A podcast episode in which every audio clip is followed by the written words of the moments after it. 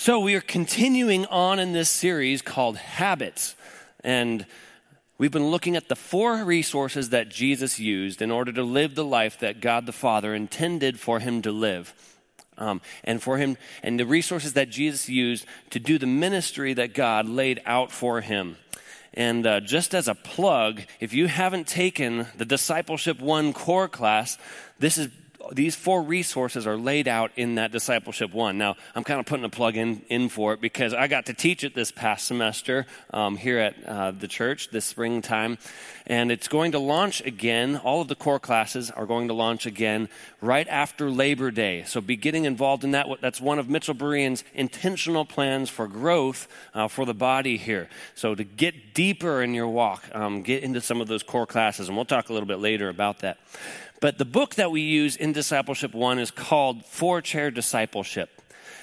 And it's important to note, and Dann Spader points this out, that Jesus never dipped into his divinity when he used these resources. And why is that important? That's important for us to understand because none of us um, are divine, right?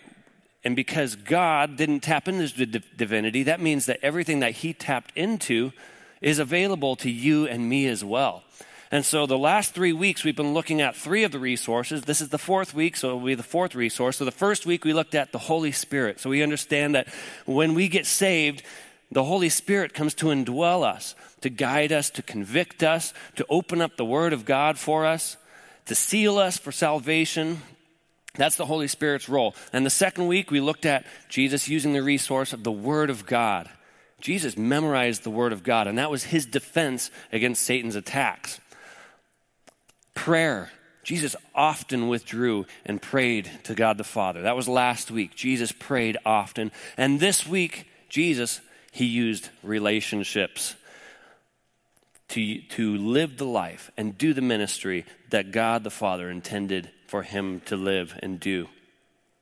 Now, kind of a question I had as I was preparing this that I hadn't really thought for is that the Son of God is going to have relationship with sinful man, right? The sinless God is going to have a relationship with a sinless man and rely on them in some kind of way. And we're going to look at that today. How, how did Jesus do that? So, can we rely on sinful man? Well, it's because the Holy Spirit was working and doing, and we're going to look at all that. So, uh, I think we can see um, the perfect example of, of relationship in the deity. Because relationship is what makes life meaningful and purposeful, and God demonstrates that.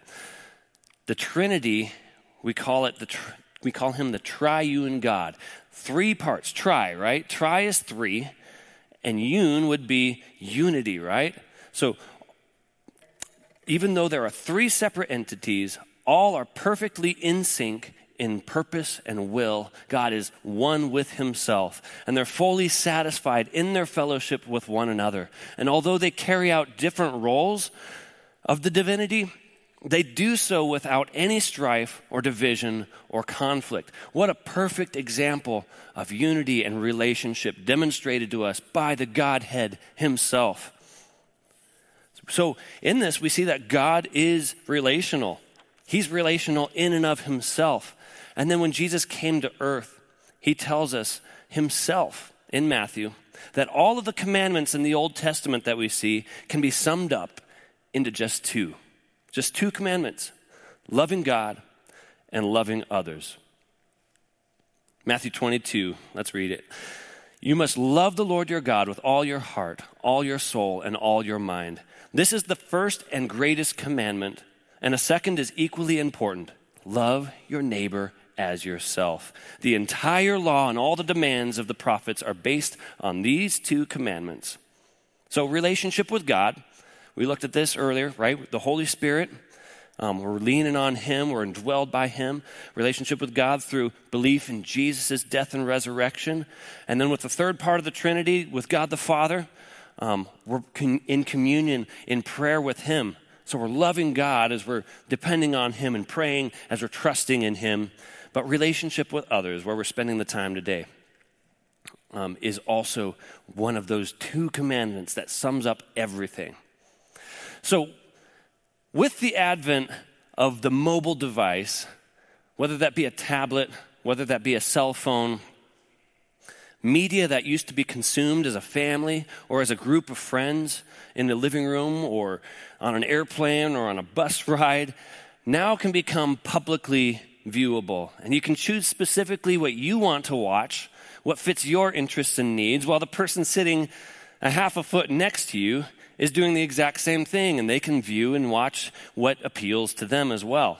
So it's really allowed for us to not have to find common ground with the person next to us in order to work out, well, what are we going to watch together? What are we going to listen to in the car ride together? You can just pop in your AirPods and listen to uh, whatever you want to listen to. And on top of that, social media allows us to create our own world around us based on our own preferences. And we can allow or disallow and even block from our world whomever we want. And we can post the most ideal image of ourselves so that people can see us for the flawless person we want to project or perceive others to perceive us to be. So technology has really um, found itself and fed itself on our selfishness and created a world in which the world centers around me my preferences, my likes. And it's evident in our culture now, and we see it, that having a lot of me, me, me's walking around doesn't create a culture of cooperation or unity. This, in this self centered world, there's no accountability to others. You can kind of go rogue and, and take your world wherever you want it. And it really sets up what the Bible says that everyone did what was right in their own eyes. And that's what's going to happen in Revelation. It's what happened to the, the nation of Israel. It's what happened before the flood. Our sin nature will constantly pull us away from what God wants. With the flood, Genesis 6 5 says, The Lord observed the extent of human wickedness of the heart, and he saw that everything they thought or imagined was consistently and totally evil. When we get centered on ourselves, that's where our human nature takes us, where we can't think anything godly or right. Even Israel, the nation of God, called out by God, in Judges 17 6, and even later in the book, 21 25, it's the exact same verse, two different places. It says, In those days, Israel had no king, and the people did whatever seemed right in their own eyes. Well, you can believe what you believe, and I'll just believe what I believe. You can have your own truth, and I'll have my own truth. Proverbs 21 2 warns people might be right in their own eyes, but the Lord examines the heart. God knows what's going on, and we need to be set on the true truth, God's truth. We, need, we don't get to determine our truth for ourselves. It needs to be settled and anchored on the Word of God. And even regarding events that are going on around us, it needs to be grounded in the reality of what actually happened, not just our feelings based on a given situation. Now, there's going to be conflict in any relationship. We can't talk about conflict or relationships without bringing up conflict. And it's not unhealthy to have conflict. Just because you have conflict doesn't mean it's a bad thing. But how you deal, how we deal with that conflict is what really matters. That's what can be healthy or unhealthy. There's a biblical way to handle conflict that facilitates future restoration. And we see that in Matthew 18 and elsewhere in Scripture.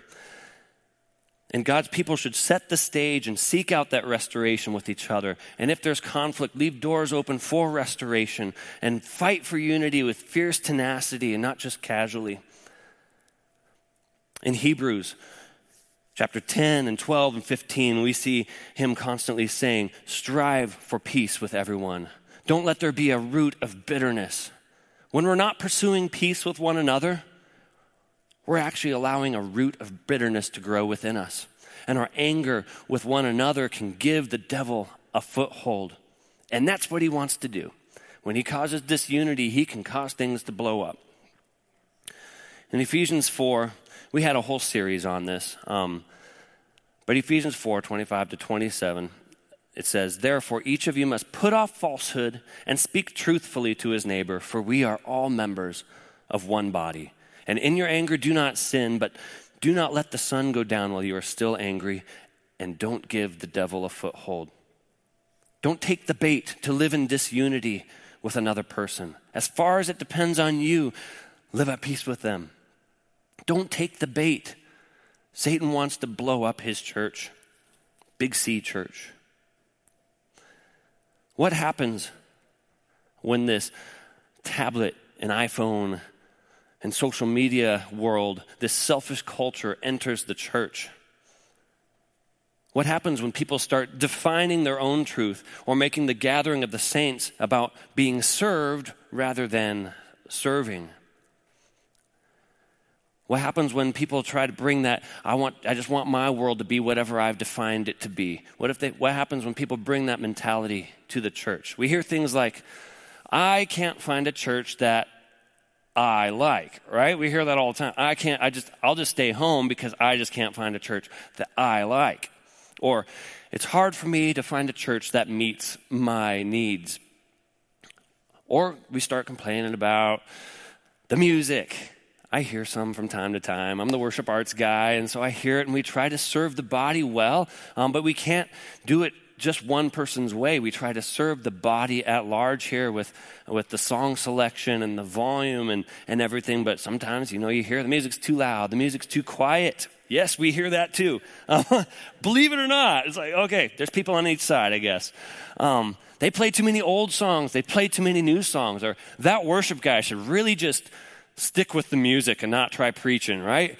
Um, we start hearing these complaints, people, you know, bringing up all their personal preferences, and they want to, you know, click the like button on what they like and click the dislike button and let the algorithm of the church start letting those things they don't like fade out and the things they like bring to fruition.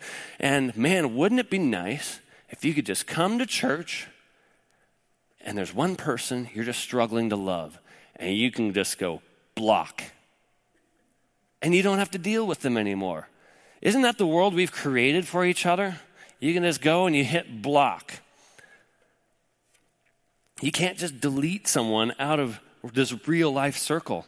And it's difficult as we rub up against each other, and the scripture talks about it all the time. Now, the pandemic period gave us a, just a little taste of what it would be like to have church without having to walk into a room and see someone we're struggling to love. Let me tell you, there's no such thing as digital communion. We've got the communion table set up. Fellowship is something that happens in person. We need to gather together in person. It's because of those things I'm just talking about, where we have to rub up against each other to, f- to feel and sense and experience the refining that God has for us. The pandemic period, like John, Pastor John said, and many pastors who looked into it, it really revealed that we have a weak ecclesiology. That means a study of the church. And it made us ask, why do we even meet together? And people are asking, you know, why would I get up early in the morning if I can just tap in online, if that's okay? That's all right for me to do that, that's a whole lot easier for me. I can sit in my living room in my PJs and drink my coffee while I watch on my personal device and leave, leave my kids asleep. I don't want to deal with them. Um, why do we meet together? Are we just a club? Do we meet here just because we like the music or the feeling that we get or the experience, or we just feel better and are, we're encouraged? Um, are we here just for socialization? Is it, are we here because we have cool activities that happen, or there's a neat building, or maybe you're a business person. You're like, you're like man, I want to go to Mitchell Berean because I can make a lot of great business connections there. Like, why are we here? What is our motivation to bring us to the local church? To fellowship with one another? Well, let me tell you, we meet together, you and I meet together because we believe in Jesus. That's it. We believe in Jesus. We're saved. We've trusted in faith in Jesus' death and resurrection for the forgiveness of our sins. And we want to gather together because of that. That is it. 1 Corinthians 6:17 says, "But the person who is joined to the Lord is one spirit with him. And in 1 John 1 5 to 7, we, we read this last week and we focused a little more on the confession aspect during worship. I'm not thinking we are going to read it again here this week, but it says this in verse 5 and onward This is the message we heard from Jesus and now declare to you God is light and there is no darkness in him at all. So we are lying if we, have, if we say we have fellowship with God, but going on, go on living in spiritual darkness. We are not practicing the truth. But if we are living in the light as God is in the light, then we have fellowship with each other. And the blood of Jesus, his son, cleanses us from all sin. Fellowship, our fellowship with each other is forever because, like we sang earlier, the furthest I can fall is in his hands. Our salvation is secure in Christ. It's sealed by the Holy Spirit. And our unity with God, since it's sealed, our fellowship with one another is sealed because of Jesus' work. Sorry, we're stuck with each other. We're stuck with each other for all eternity, and we can get a glimpse of heaven here together. Now, we're going to look at the example of Jesus in a couple of different um, ways. We're going to look at um, the influences on his life, but then also how Jesus depended on others. Um, the very fact that Jesus came to earth is very relational. Jesus wanted to have a relationship with you and me. That's the very reason he came. That's extremely relational. And why did he have to come? We have to go all the way back to Adam and Eve. They failed, they sinned in the garden, and mankind became wicked and sin nature was passed on to every generation afterward, including us and onward. And God destroyed all of humanity except for Noah and his family because they all became wicked. And through Moses, God then afterward gave the law that taught what loving God and loving others looked like. Okay, guys, here's how to love God, here's how to love others.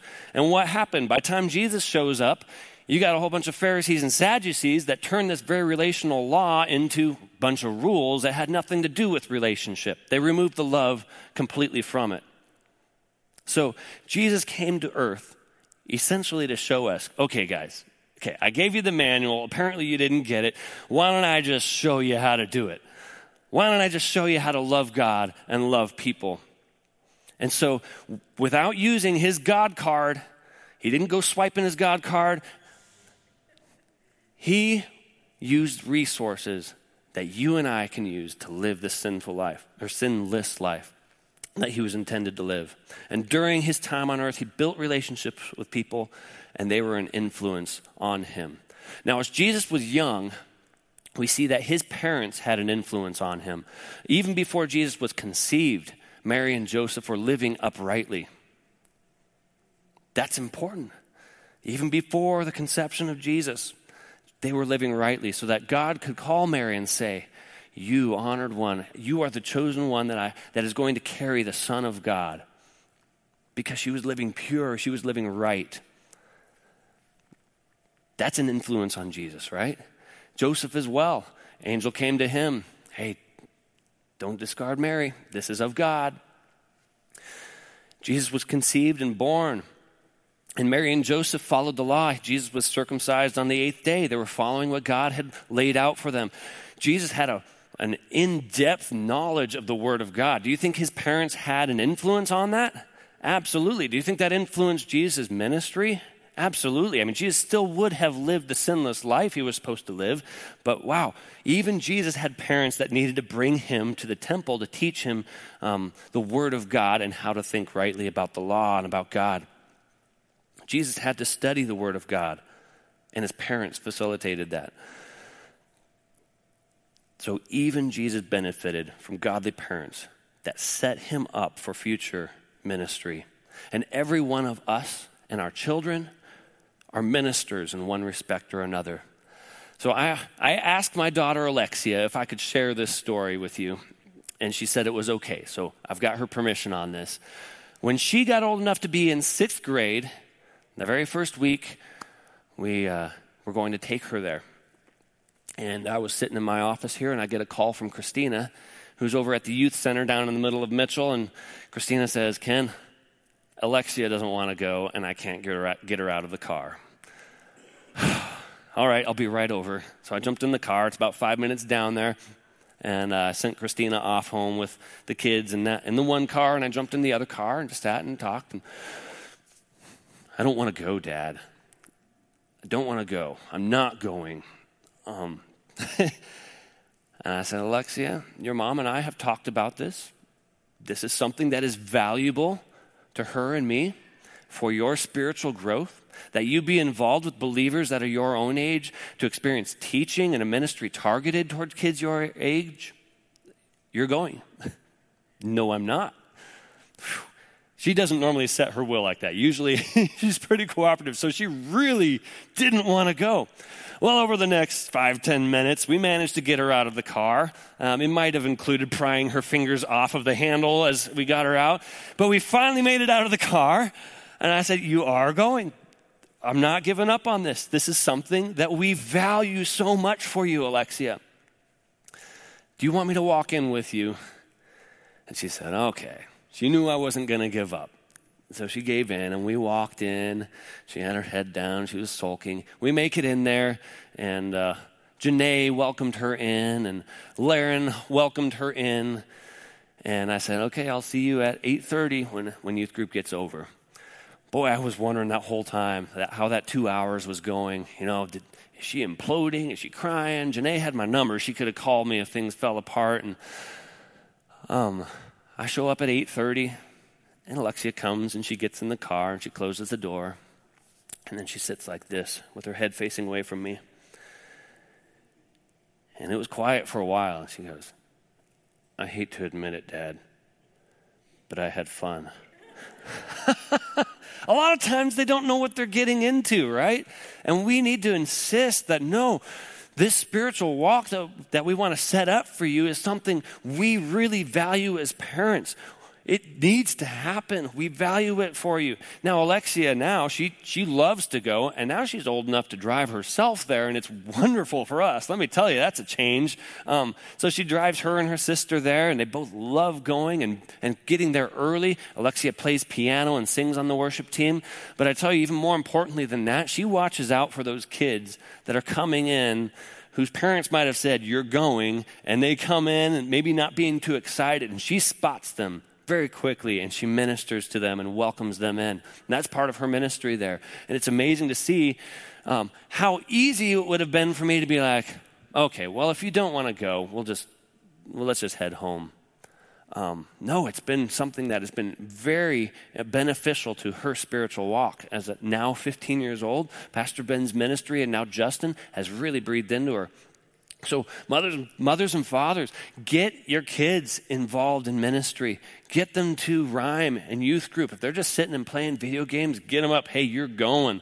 This is something I insist on. Be the parent. Don't let them be the parent in your home. Um, get them to a place where they can grow. Uh, Justin's rocking it down there. And the student leaders that Pastor Ben has put in place, they're rocking it down there.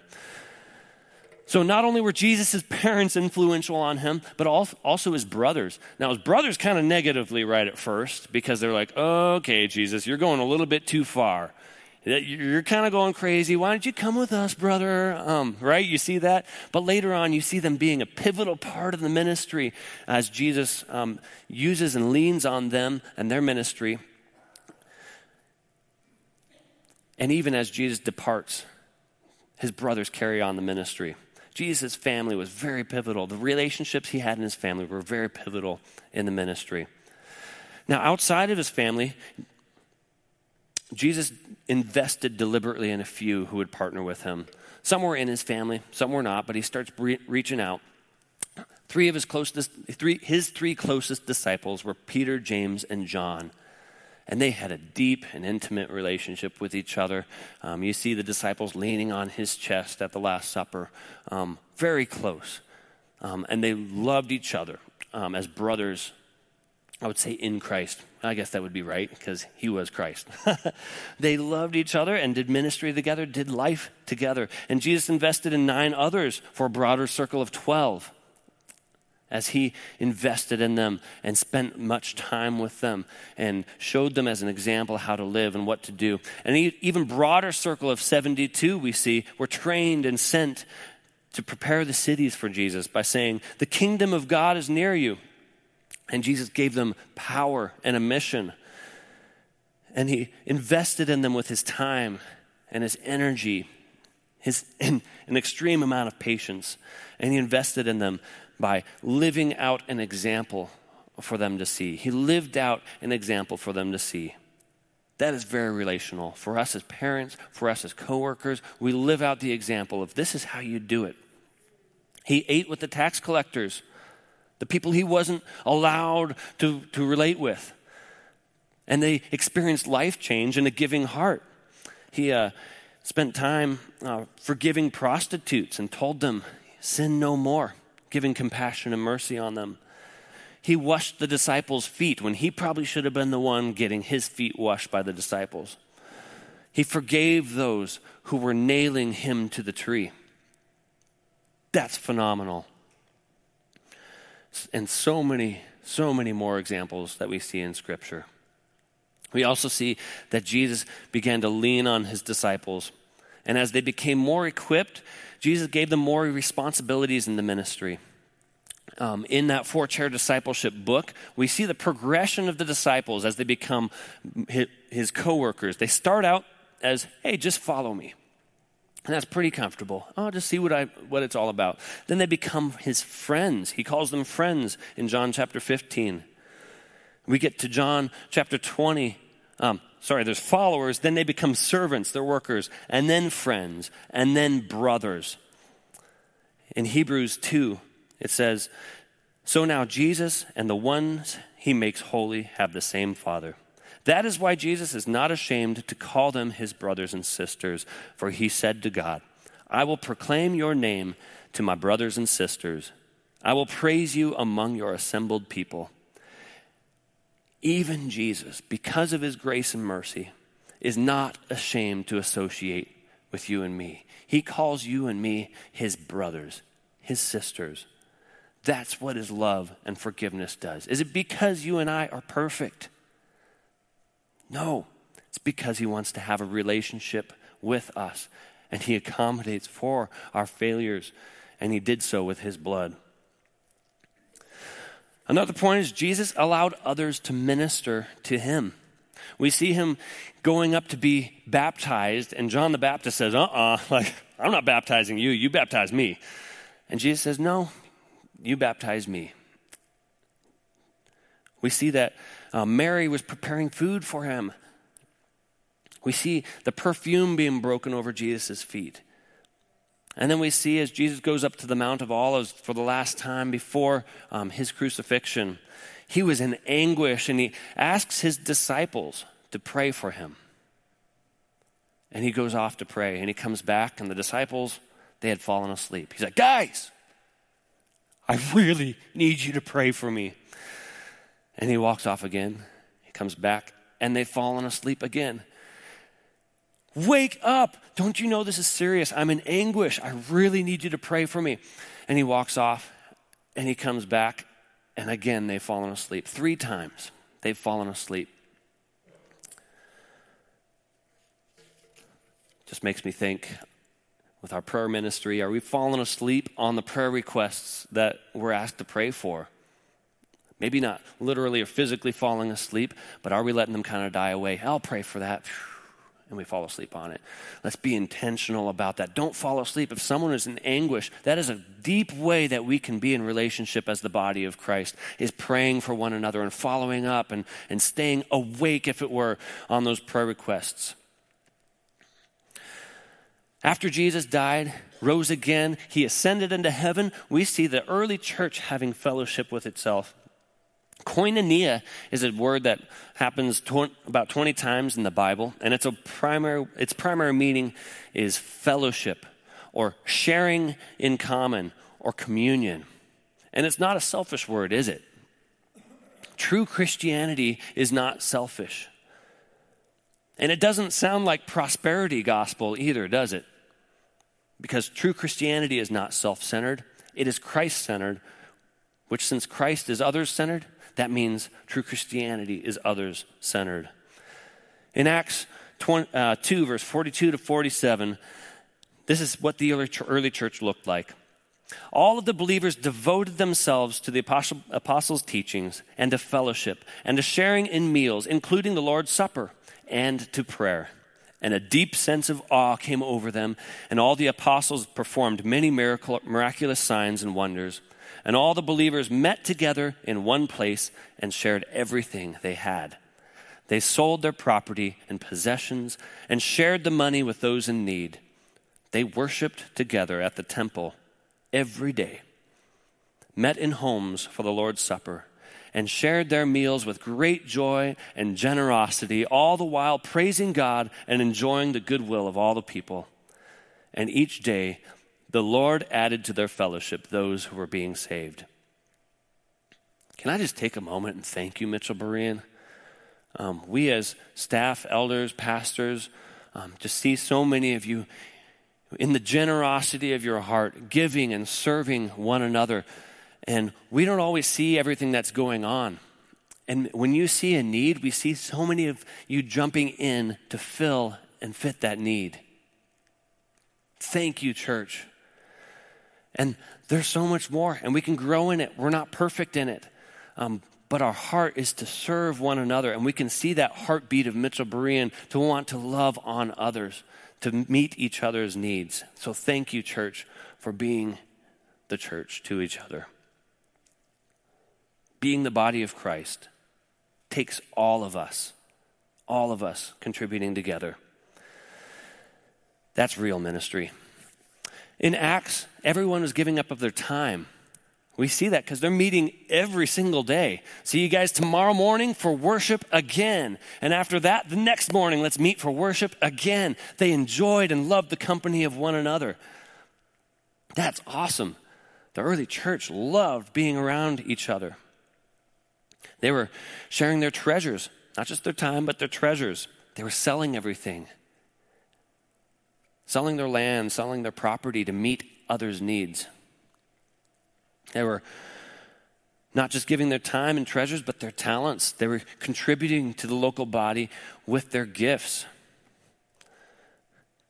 In Titus 3, it says, Our people must learn to do good by meeting the urgent needs of others. Then they will not be unproductive. Do we want to be productive? Then let's meet the needs of others. That's what it looks like to be productive. We're meeting the needs of others. Now, we might just be thinking, well, I don't have the money to do that. It's not just money. It's not just financial or physical needs that people need met. How about discipleship? Are we bringing the younger ones along, or maybe a brother along who is struggling through something?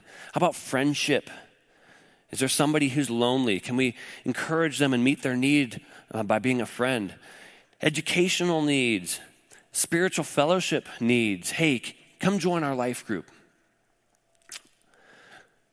Let's meet the needs and be productive as a church. Because in the world, it's not happening. And when the world looks in, they'll know we are Christians because of our great music.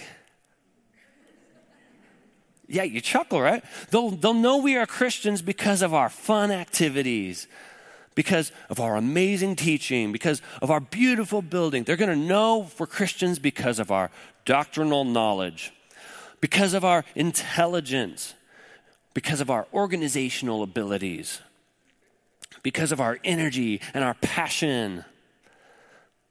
John 13 says, This is Jesus speaking. So now I'm giving you a new commandment love each other just as I have loved you. You should love each other. Your love for one another will prove to the world that you are my disciples. Your love for me, my love for you, your love for everybody else gathered, everyone else who's placed their faith in Jesus Christ, your love for those people will prove that you are a Christian. It's bright. It goes in contrast to the delete culture, the block culture, that our social media has set up for us. I love anyone who calls himself a brother or sister in Christ, and I long for unity with everyone who calls himself a brother or sister in Christ. Do you long for that? Does it break your heart when there's disunity? It breaks my heart when there's disunity because it's, it's hurting the testimony of Christ. Now, I have to put in a plug. I'm wearing the shirt today. This is the shirt from last year. Unite Night of Worship is a time when we can get together with brothers and sisters in Christ, united in the gospel of Jesus Christ for a night of worship. And I think that has great potential to be one of these things that shows that we love one another. We are disciples of Christ because even though we come from different bodies and even though we might think differently on things, we unite on the fact that Jesus died for our sins. He rose again. And by faith alone in his work and adding no other works to it, we are saved and we can have fellowship with one another. We're going to be singing side by side in fellowship in heaven for eternity. Let's get a glimpse of that today. So that's going to be the last day of July. Um, and Paul Brady from Sunrise is leading that out this year. Um, Sunrise Church is our church plant from about 10 years ago. And um, there's about 12 churches involved this year and more as more people sign up for the choir. You can sign up for choir too if you want. Jump on the church center. There's my plug. Come, come on the last day of next month. Um, love that we just talked about doesn't mean letting someone self destruct or say, stay in the same place of spiritual immaturity. Hebrews 10 has some tough words here. Um, he calls us to spur one another on to love and good deeds. You know what a spur is? And I kind of dwelled on that for a little while. We're supposed to spur one another. Those are the sharp things in the back of your boot that you use to get a little excitement out of your bull that you're riding on, right? Get a little action out of that horse. Spurs kind of hurt, but they cause um, an awareness and a hey, let me get your attention. We're supposed to spur. Some other versions say prod, same idea. We're poking at each other. Hey, hey, man, God's got more for you. Get to work. I know you're called to this. Would you step into this area of ministry? I see so much potential in you. Come on, man, step up. Let's do it together. We're called to do that with each other. Uh, Proverbs 27 17 says, As iron sharpens iron, so a friend sharpens a friend. Our just meeting together sharpens each other. There's improvement to both blades when they're scraped against each other, and it makes them both more useful, making them sharper and more effective for their intended use. You know, blunt knives are still knives. They're just not very fun to work with, are they? So they need sharpened. And it doesn't feel good to have an imperfection scraped off, but it's necessary for us to spend time with God's people so we can be made more effective. Again, how can we sharpen one another? Show up. Take a class. Work through things instead of just taking off when things get tough. When, it, when there's a catch, work through it. I've learned so much by just working through things or, or pushing through things rather than just throwing in the towel, finding a different job. Take the Discipleship 1 core class. Discipleship two, shape, partnership, Bible basics. Um, Luke is coming on staff and he'll be preaching next week. Um, it was amazing when he came and taught, what, six months ago. So we're excited to have him teach next week.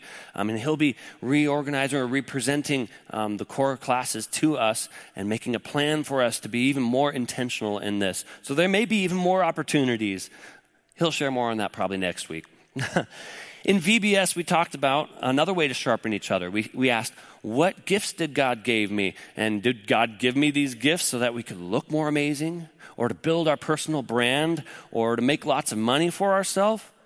Or to make an impressive personal legacy? No, our spiritual gift was given to us specifically for the building up of the body.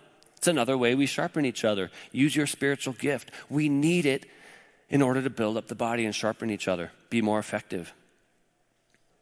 Our communion with each other in Christ will cause each other to burn brightly. You've heard the analogy of the fire raging. And even just a few months ago, I used this analogy while I was sitting around our fire talking with somebody who thought he could get everything he needed from God and didn't need to be in the fellowship with others. And I took a coal out of the fire and I, I let it burn. And it, the fire kept raging, but this coal just kind of uh, fizzled out and it went from glowing red to black.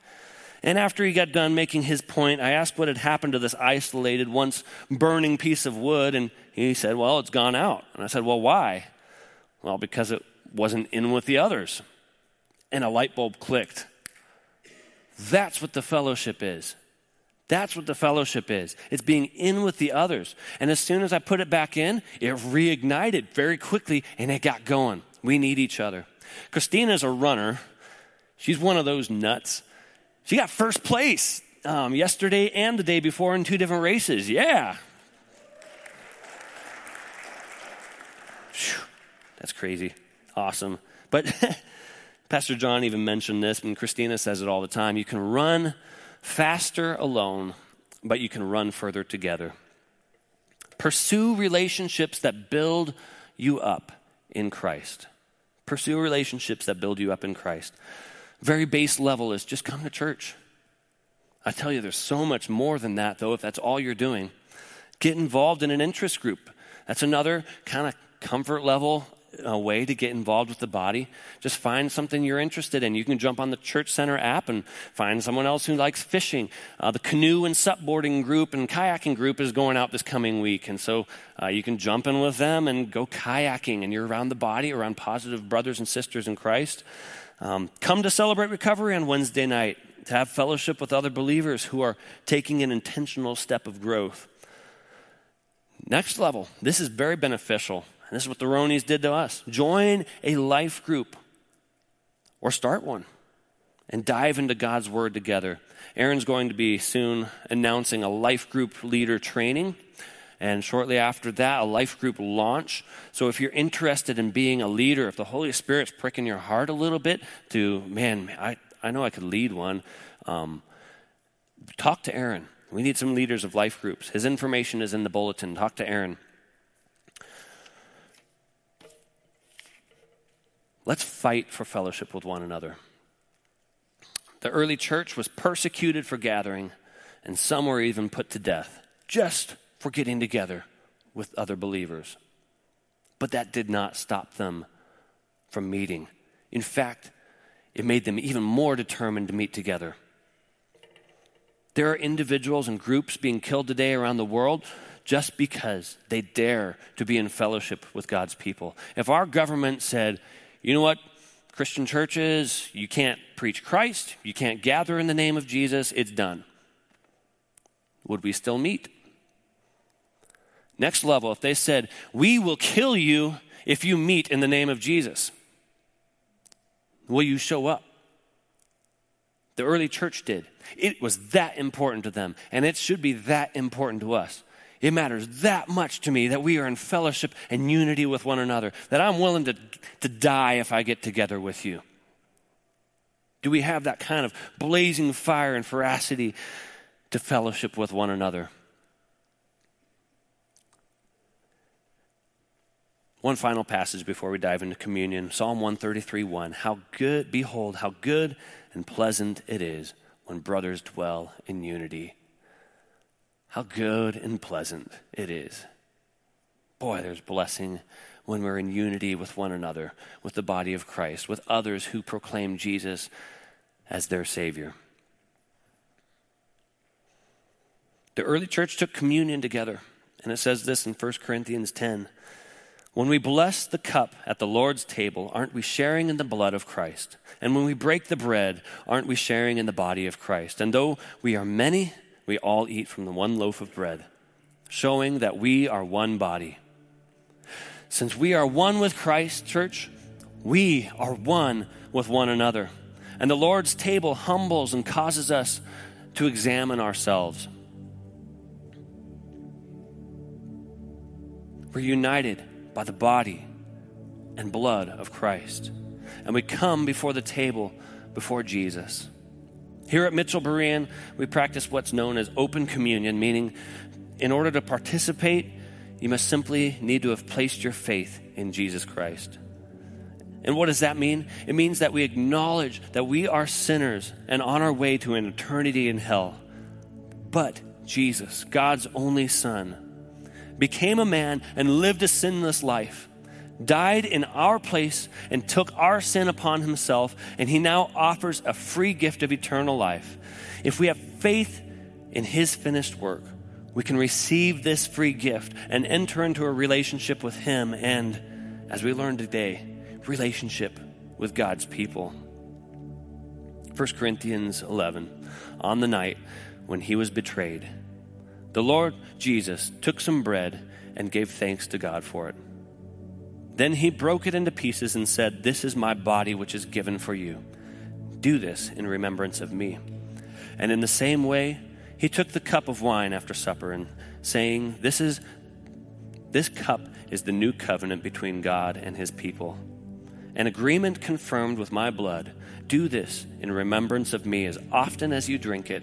For every time you eat this bread and drink this cup, you are announcing the Lord's death until he comes again. Heavenly Father, thank you for the gift of eternal life that we do not deserve. We trust in your finished work by faith alone. God, we remember what you did for us. And in remembering, it helps us to know how much you loved us and to remember the call how much to love one another. You've brought us into unity with you, and you've brought us into unity with God's people. Help us to live that unity out. So, as we take this cup, God, we pray that we would remember and just have a depth, a deep sense of your love and pass that on to others. We pray this in Jesus' name. Amen.